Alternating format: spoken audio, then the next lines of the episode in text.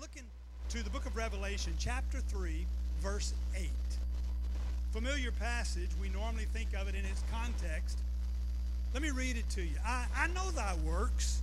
Behold, I have set before thee an open door, and no man can shut it.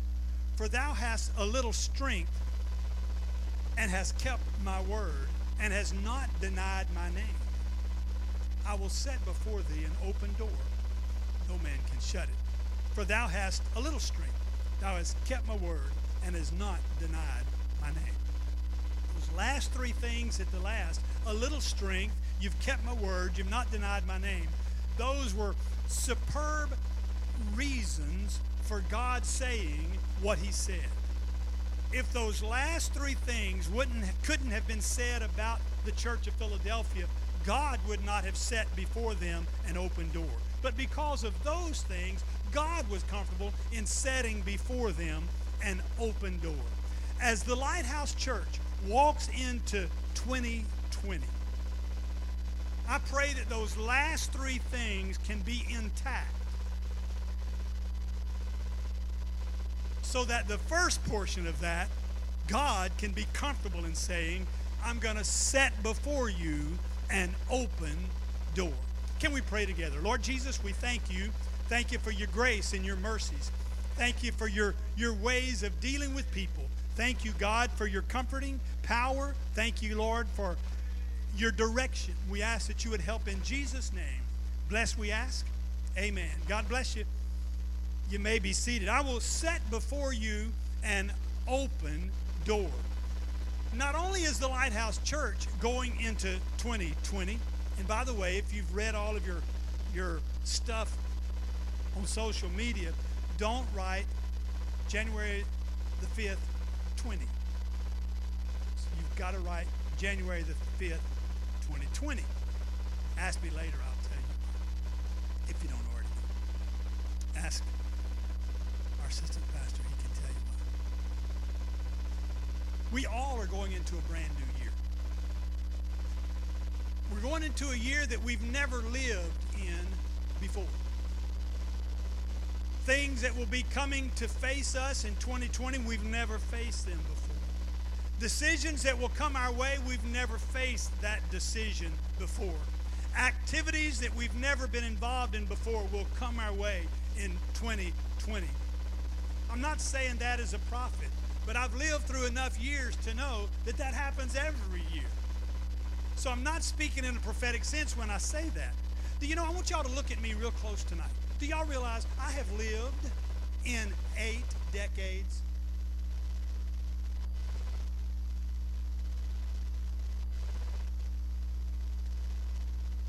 That's as if you consider 2020 the start of a new decade. I have lived in eight decades. I'm, too old to die young. Isn't that comforting to know? But I've lived long enough. I know that every year I can be aware that this next year is going to have some new things for me, some places I've never been, some decisions I've never made, some experiences I've never had. And I need to be able to deal with them with God given wisdom. I love to read. Probably love short stories better than long stories because I get my thrill quicker. But there's one story I love. I'm going to start telling it to you. Some of you will know it immediately when I start. But back in a barbaric time, there was a particular king who made his decisions and, and his judgments in a peculiar way. Instead of having a, a jury or a trial, he had the unique way of he had there was a large arena in his capital city.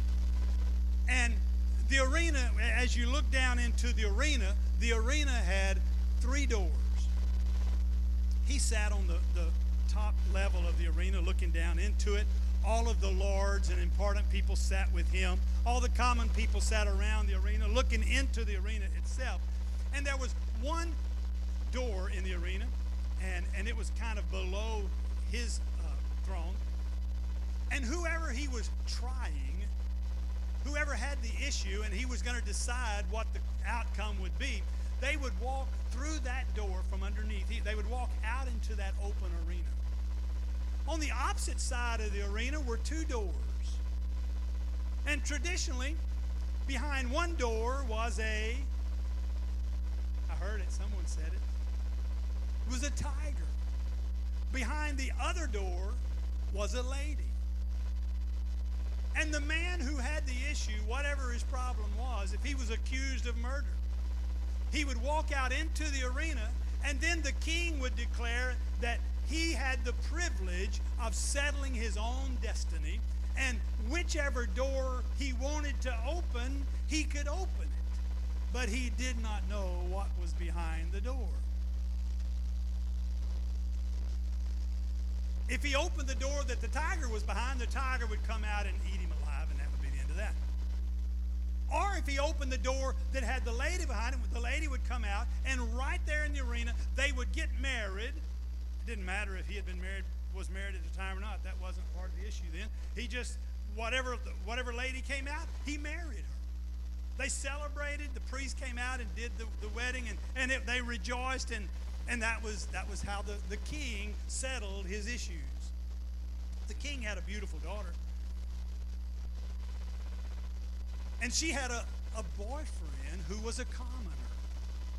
And this common boyfriend, it, it kind of disturbed the king that it was happening. There was some probably false accusations against this common boyfriend of his royal daughter. And so he said this, this boyfriend would have to go to the arena. Well, the, the daughter of the king was influential enough. She, she asked around and she found out which door was the tiger because they alternated. She found out which door was going to be the tiger and which door was going to be the lady. And then, though, she kept investigating and checking things out, and she she discovered who the lady was behind the door. The lady was a, a fair lady. In fact, earlier in in time, the lady that was behind the door and the her and this lady's boyfriend who was in the middle of the arena, they had had a relationship back a while back, but but the the daughter of the king had won out and was her boyfriend now.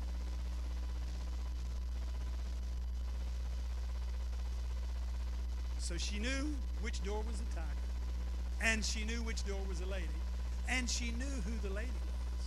She knew that the lady was a competitor of hers. And she knew this about a week ahead. And so she had been wrestling with what do I do? Uh, what do I do?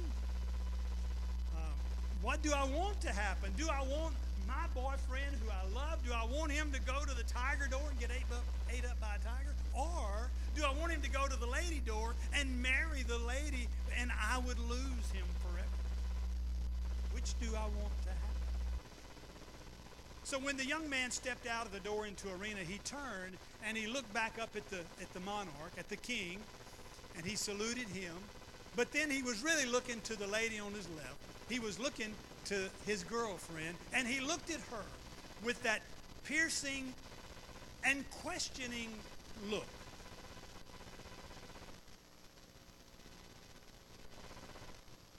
And she made one little gesture pointing to the left. And when he got that little signal, he turned, looked at the two doors, squared his shoulders, and that's where the story ends. It's almost an O. Henry ending, is written by Frank R. Stockton. I wrestled with whether I should tell you that story or not. I wrestled with whether I should tell it at the first or at the last because my fear was that if I told you the story at the first, you would be wrestling with it in your mind. Which door did he open? Which door did she tell him to open? Did he open the door that she told him to open, or did he question her love? It's a great story. But the king sat before that man two doors. In our reading from Revelation, God sat before the church and opened door. There's a little bit of a difference between setting before someone two doors of unknown quality and not knowing really what that door is than God setting before the church an open door. He has a way, a place for us to go. It's not a secret. God is not a tease like the author was. God is not a tease like that king was. God is not like that princess who had some ulterior motives to her reasoning there.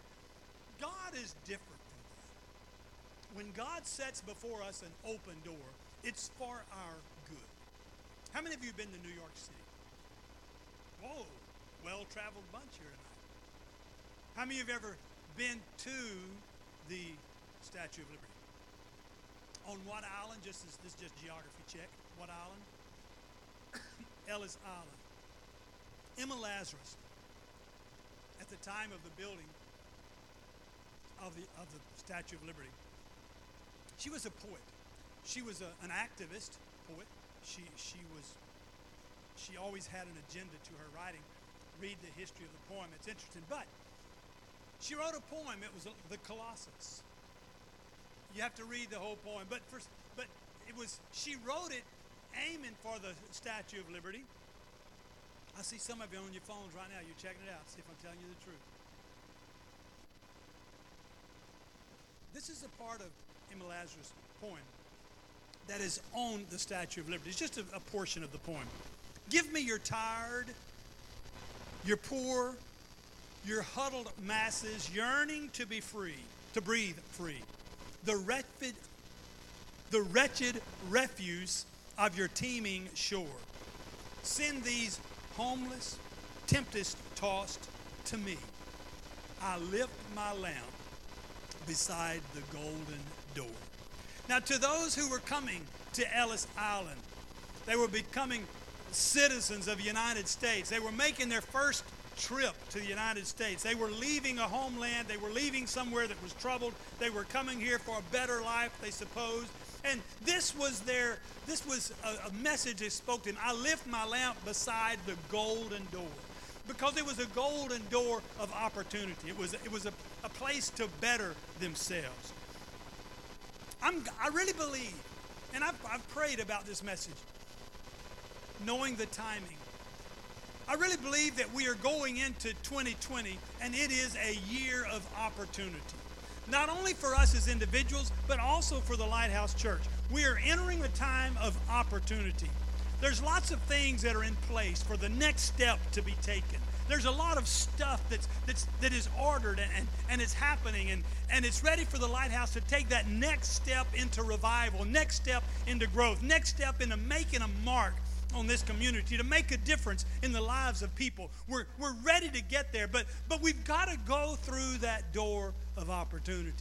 And sometimes we're hesitant to make change. Most of us like the settledness of who we are and what we are and where we are. And anything that threatens to kind of turn that apple cart upside down, we're a little resistant of that. That's just how we are. That's not a bad thing. It's just how we are. But sometimes, even though it's not a bad thing, it doesn't help us to go through that open door. We've got to take advantage of that. There's a passage of Scripture, Isaiah chapter 43, verse 2. When thou passest through the waters, I will be with thee. And through the rivers, they shall not overflow thee. When thou walkest through the fire, thou shalt not be burned, neither shall the, shall the flame kindle upon thee. Why? Because I will be with thee. When I'm looking into the newness of 2020, when I'm looking into whatever's going to happen in 2020, a verse like that gives me comfort. It encourages me to take off into the new year without fear, without fainting, without being afraid of whatever the future may hold, but I can walk into the future confident that God is with me. Fire, flame, flood, whatever, God will be with me. There's another verse of Scripture. It's in the 139th Psalm. I'm not going to read the whole Psalm. It's a great Psalm. Get a chance, read it. I'm only lifting a portion out of that. If you read the whole Psalm, you can see the context of it. But, but with verse 7, the psalmist is asking a question Whither shall I go from your spirit? Or, or whither shall I flee from thy presence? If I ascend up into heaven, thou art there. If I make my bed in hell, behold, thou art there.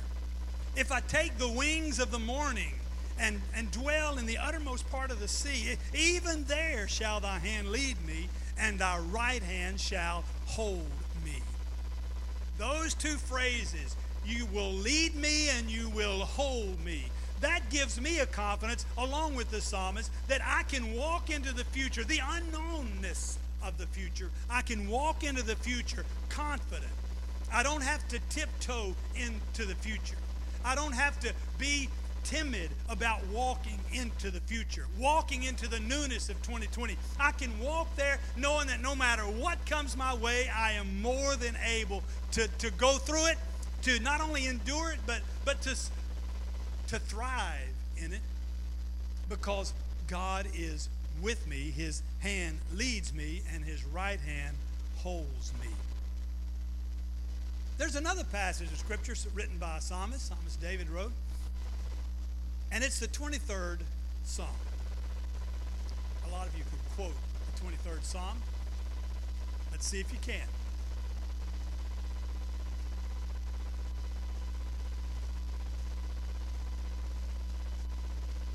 I see some of your mouths ain't moving. Can we pantomime that? Yeah.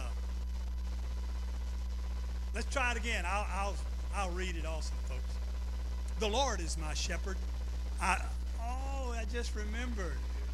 Ah, I remembered. Brother Andy's on the ball. He's helping y'all out. Let's try this again. Now your lips ought to could move. You, you can see it. Let's try. The Lord is my shepherd. I shall not want. He maketh me to lie down in green pastures. He leadeth me beside the still waters. He restoreth my soul. He leadeth me in the paths of righteousness for his name's sake. Yea, though I walk through the valley of the shadow of death, I will fear no evil, for thou art with me. Thy rod and thy staff, they comfort me. Thou preparest a table before me in the presence of mine enemies. Thou anointest my head with oil, my cup runneth over. Surely goodness and mercy shall follow me all the days of my life, and I will dwell in the house of the Lord forever. And I want to go back to that one verse in verse 4. Yea, though I walk through the valley of the shadow of death, I will fear no evil. Why? For thou art with me. Thy rod and thy staff, they comfort me. Whenever we're marching into a brand new year, a place we've never gone before, we've got a promise of the Lord that He will be with me. Yea, though I walk through the valley of the shadow of death, I will fear no evil, for thou art with me. When you have no fear, it's amazing what you can do. My grandpa was an amazing man.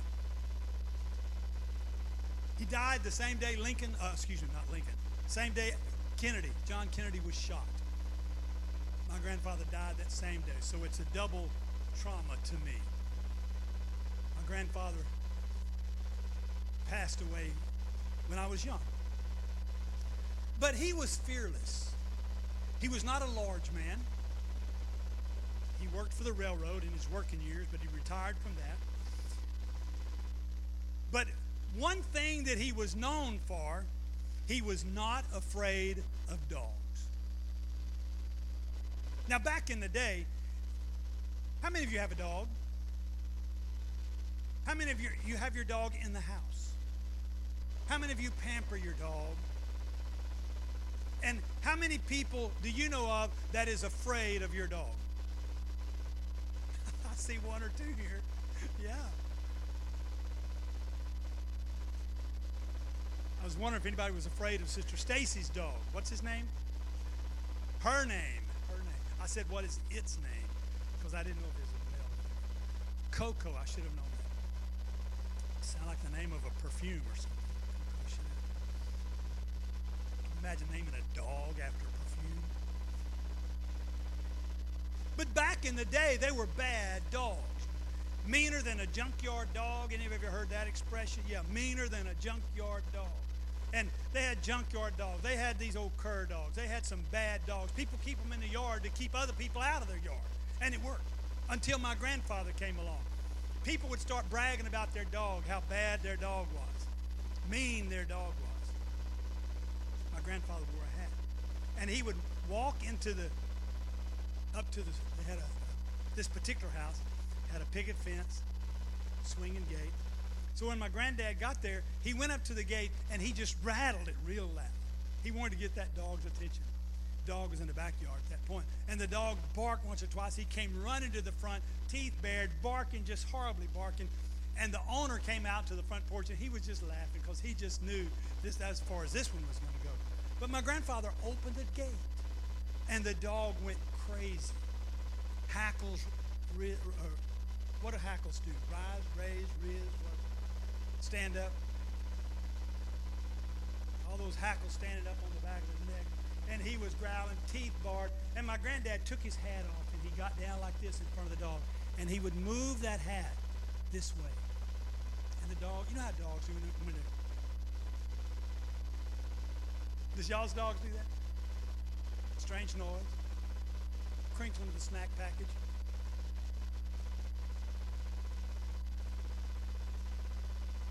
My grandfather just kept The dog looked at it just a little bit longer, and the dog literally tucked his tail between his legs and just yelped and then kind of whined like a baby and ran under the porch and just stuck his nose out looking.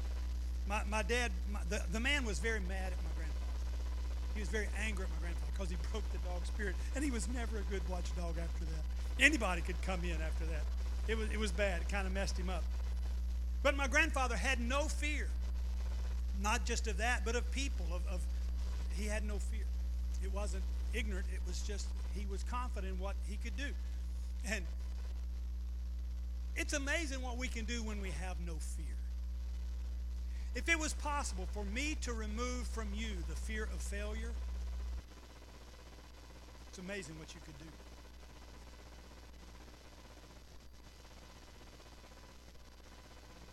But I can't. I can compliment you, brag on you when you do it good, and when you do it bad, you'll not say a whole lot about it. I, can try to work on building your confidence, but I can't take fear away.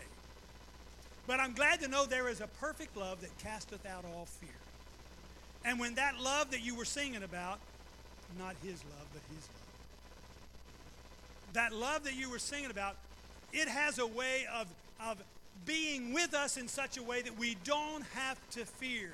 We can walk into the future without fear because we know He is with us. Even though we walk through the valley of the shadow of death, I will fear no evil, for thou art with me. 2020, a brand new year. Any of you journal? Several, some. You can get a brand new journal for this year. Whatever was last year, that's last year. Start a brand new year, a new lease on life. Turn over a new leaf. Whatever term you want to use. We're in a brand new year and we can we can we can determine I'm going to live this year by faith, not by fear. When the opportunity comes to do something for God, I'm going to do it. Not not with timidity, but with a boldness that may be unlike me but it's not unlike him in what he can empower me to do. 1 Corinthians chapter 10 verse 13. There hath no temptation taken you, but such as is common to man. But God is faithful, who will not suffer you to be tempted above that you're able, but will with the temptation also make a way to escape, that you may be able to bear it. I'm going to put a little different twist on that. By God's grace, there is no temptation that will come to you that you're not able to bear. He will make a way of escape. But I would also like to, to couple with that not only in times of temptation, but in times of opportunity. God will give you that opportunity, and if you will look for it, He will have that door opening for you to fulfill that opportunity. You don't have to, with, with reticence, hold back from doing what God opens for you to do. When, when the book of Revelation says that God set before them an open door, they didn't have to question whether to walk through that or not. God put that door there, and they walked through it by faith. When we're tempted, the best thing to do is start looking for that way of escape. Because God has a way of escape. God will provide it. He will. Matthew chapter 28, verse 20. Teaching them to observe all things whatsoever I've commanded you, and lo, I am with you always, even unto the end of the world. One translation says, even unto the end of the age. I will be with you always. You don't have to worry about walking into 2020 without Him. You can't walk faster than He is. The great news is when you get to 2020, whatever month it is in the future, when you get there, He's already there. He's all powerful, He's all knowing, but He's also omnipresent, which means He's everywhere, but He's also there in all time. He's there. Aren't you glad you're not a sloth? You know, there's a lot of animals I kind of would like to be. I mean, I don't want to quit being a human being, but but there are some animals that I just admire. I think they're great. But a sloth?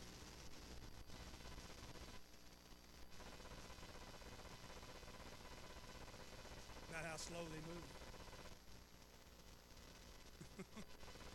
a sloth.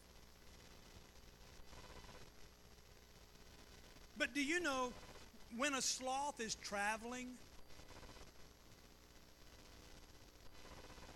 it's, it just doesn't get there very fast, you know? If you ask him where you're going, I don't know if he would know. You know, well, if I can just get to that next little leaf, I'll be doing good, you know? If I can get one more foot down the limb of this tree, I'll be doing good sloth, they just move so slow. And their world, in, my opinion, I, I don't have, I'm not in the mind of a sloth, but in, in, my, in my thinking of them, their world is pretty small because they can't get there anywhere fast. And they're, they're limited by time and, and space and their movement, and, and it's just small. But if you take an eagle soaring high, when that eagle is soaring, he sees more than just that limb that he's on. From the, the, the vantage point of height, he sees much. With keen eyesight, he sees what he's going after. He, and and he's, he's observing. He knows what's going on in his world. A sloth's world is so small.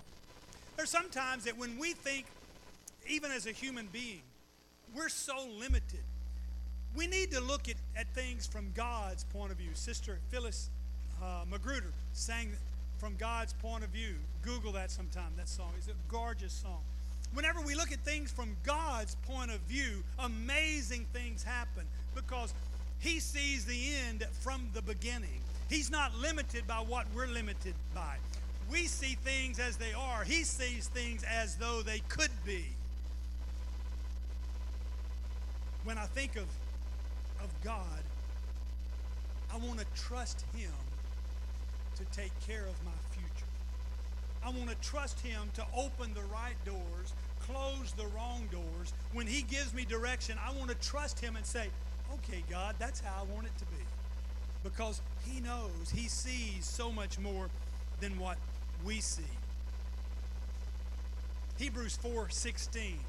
Let us therefore come boldly unto the throne of grace, that we may obtain mercy and find grace to help in time of need come before the throne of grace boldly.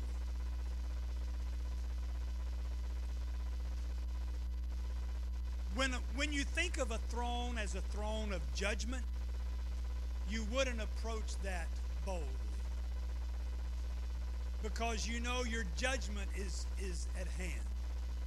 But this is not a throne of judgment that he's inviting us to. He's inviting us to come to the throne of grace and to come boldly to that throne.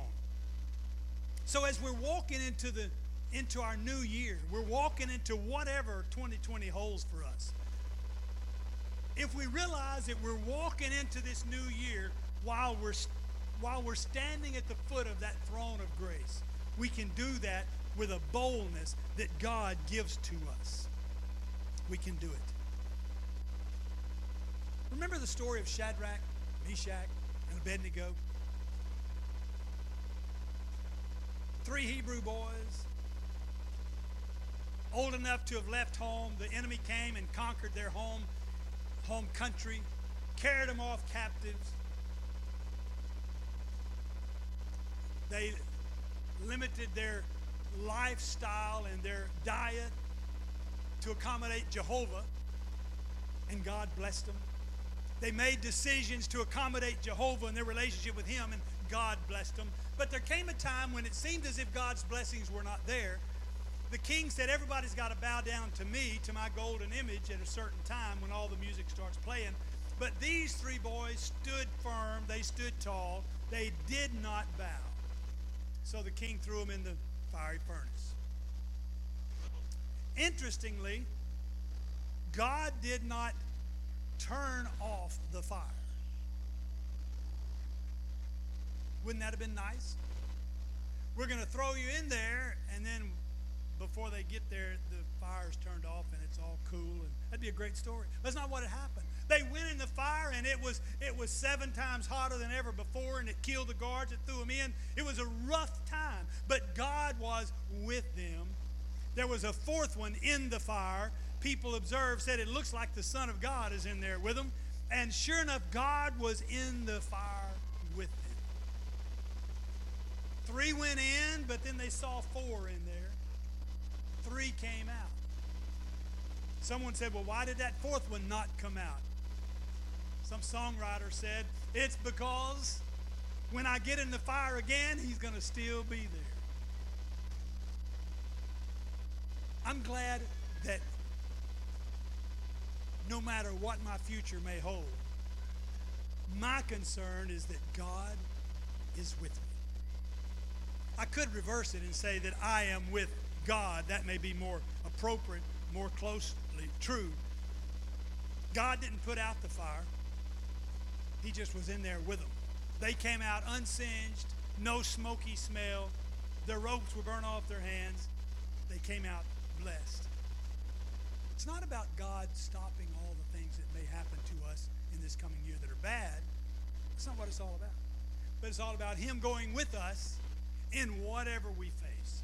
That gives me a boldness, a wonderful time. You know, God is a gentleman. He's a judge, he's a lot of things, but he's a gentleman. And he opens doors for us. That's what gentlemen do. And he opens doors for us and he invites us to travel a little farther, to do something a little grander. He, he's there to, to help us.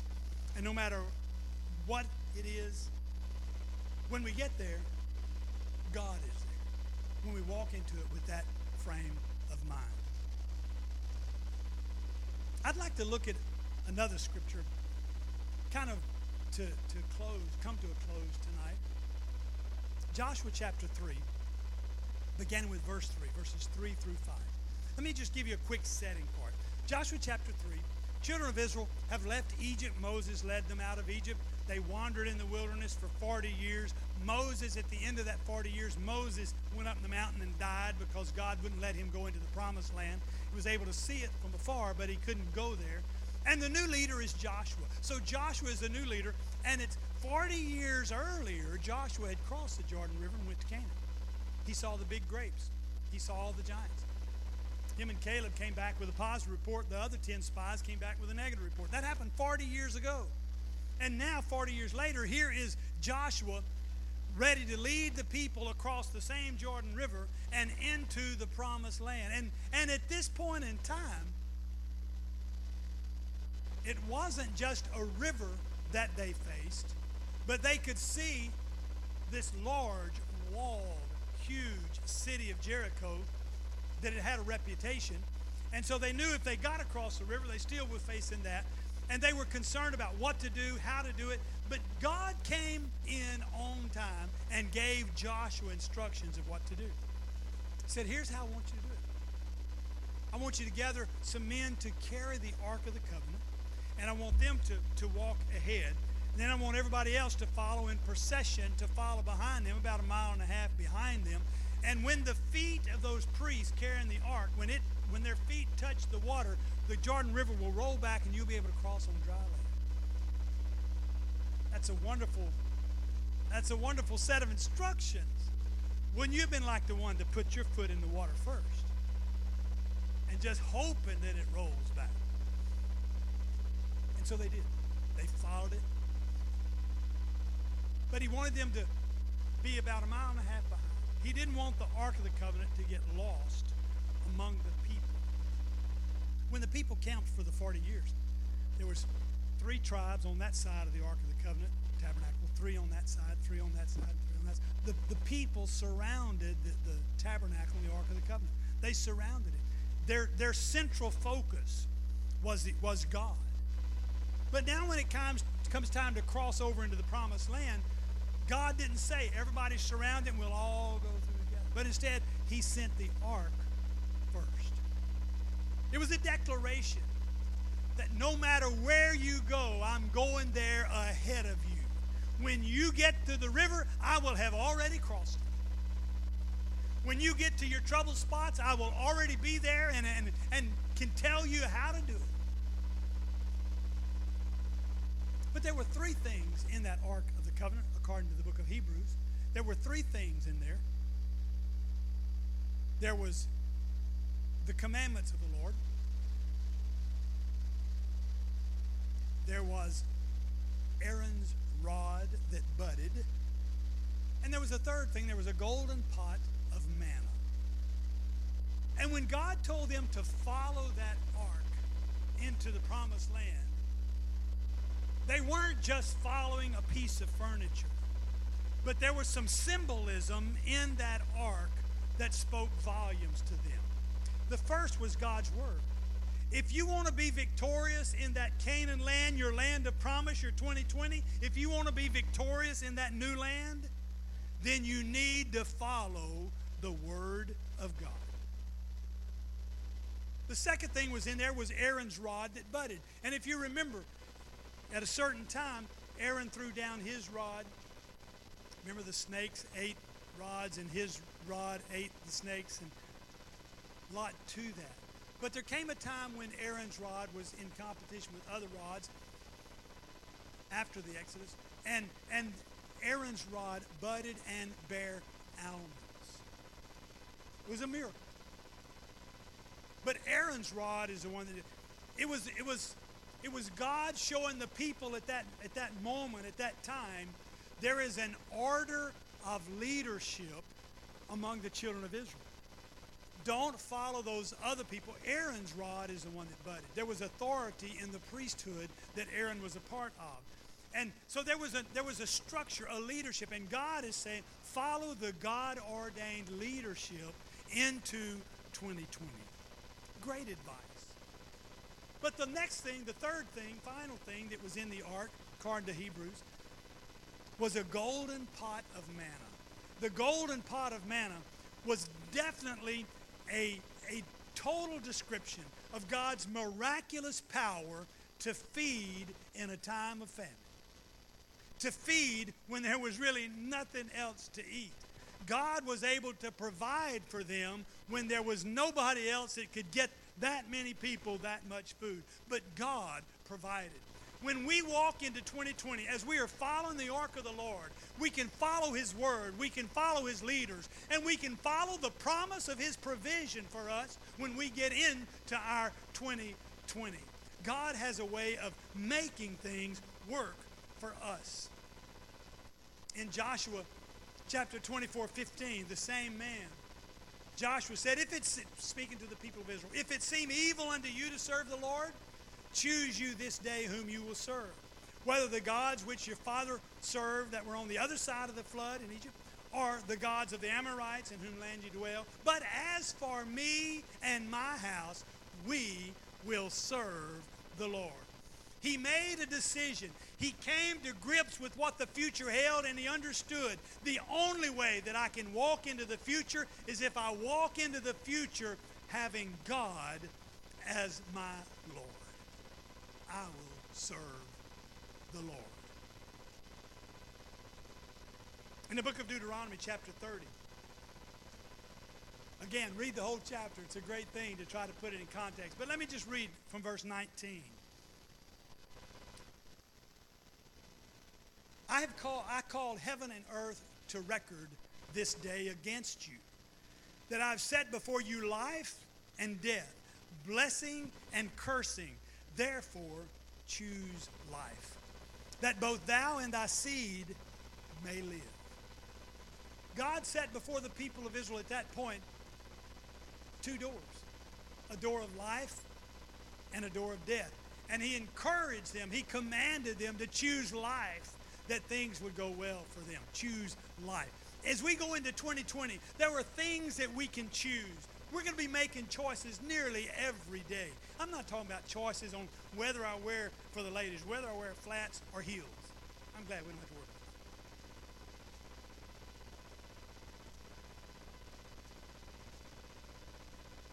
that. Am I going to eat Chick fil A or am I going to eat Burger King or Taco Bell? We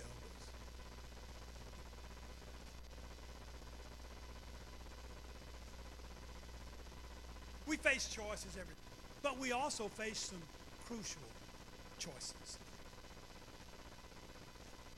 And I close as the musicians come. I, I close with a final story, true story. Back in the 1930s. If you lived in the 30s, you have lived in 10 decades.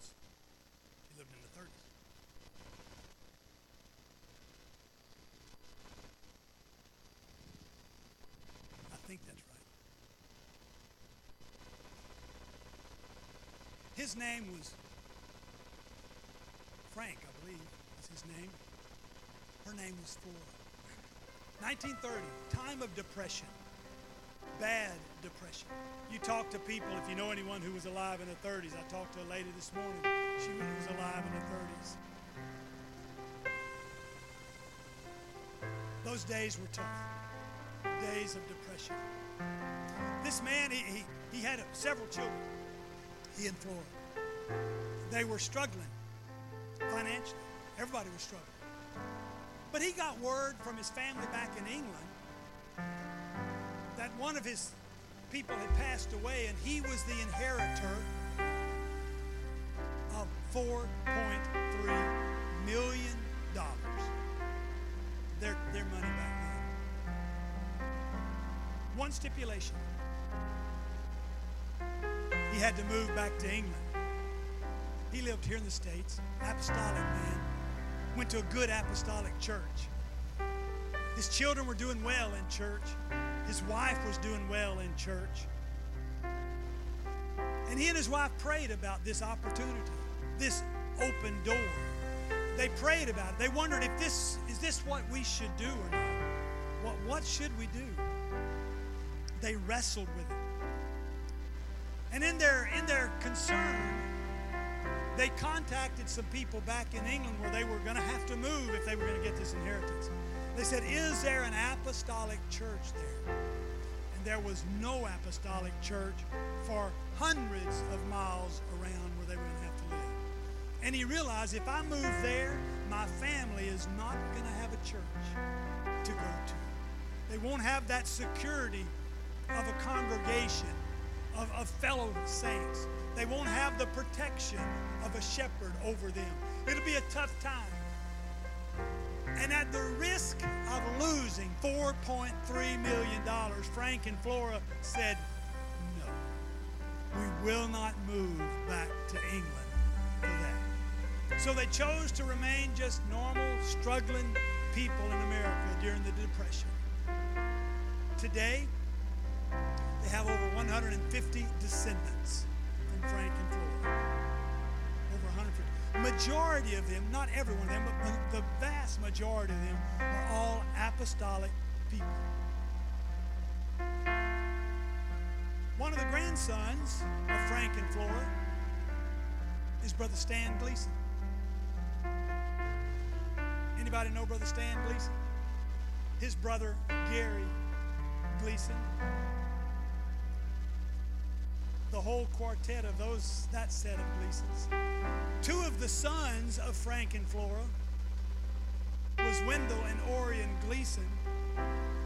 They taught my dad when my dad was in Bible college at ABI. All of those 150 descendants have impacted a lot of people down through the years. But you can trace it back to a man and a woman who were facing something new in their life. They were facing something they had never faced before. And they went to God when it came time to make a decision. And because they went to God, they were able to make a decision with eternity in mind. They had a right focus when they faced that decision. Why? Because I will fear no evil, for thou art with me. The depression can't be bad enough for this to be a wrong decision because I'm making a decision based on eternity. I don't know what you will face in 2020. I would say that some of you are a part of Lighthouse and you've had times of brokenness. You've had times of hurt. I pray that the Lighthouse is a tool in the hand of the Lord to help bring healing. It's my prayer, daily prayer. I want to be a healer. I want our congregation to be a healer, not a hurter, a lifter up, not a putter downer. But but have a feeling going into 2020, someone else may become hurt with life. It happens. But even in the middle of that hurt, I still pray that we can be a healing congregation. Let the healing balm of God flow through here. Touch us, touch others. We can go there boldly when we understand, I will fear no evil, for thou art with me. Before all of us, there's an open door. Before all of us, there's an opportunity to take the high road, do the right thing, live more nobly Live with eternity in mind. And I think God can help us. Shall we stand today?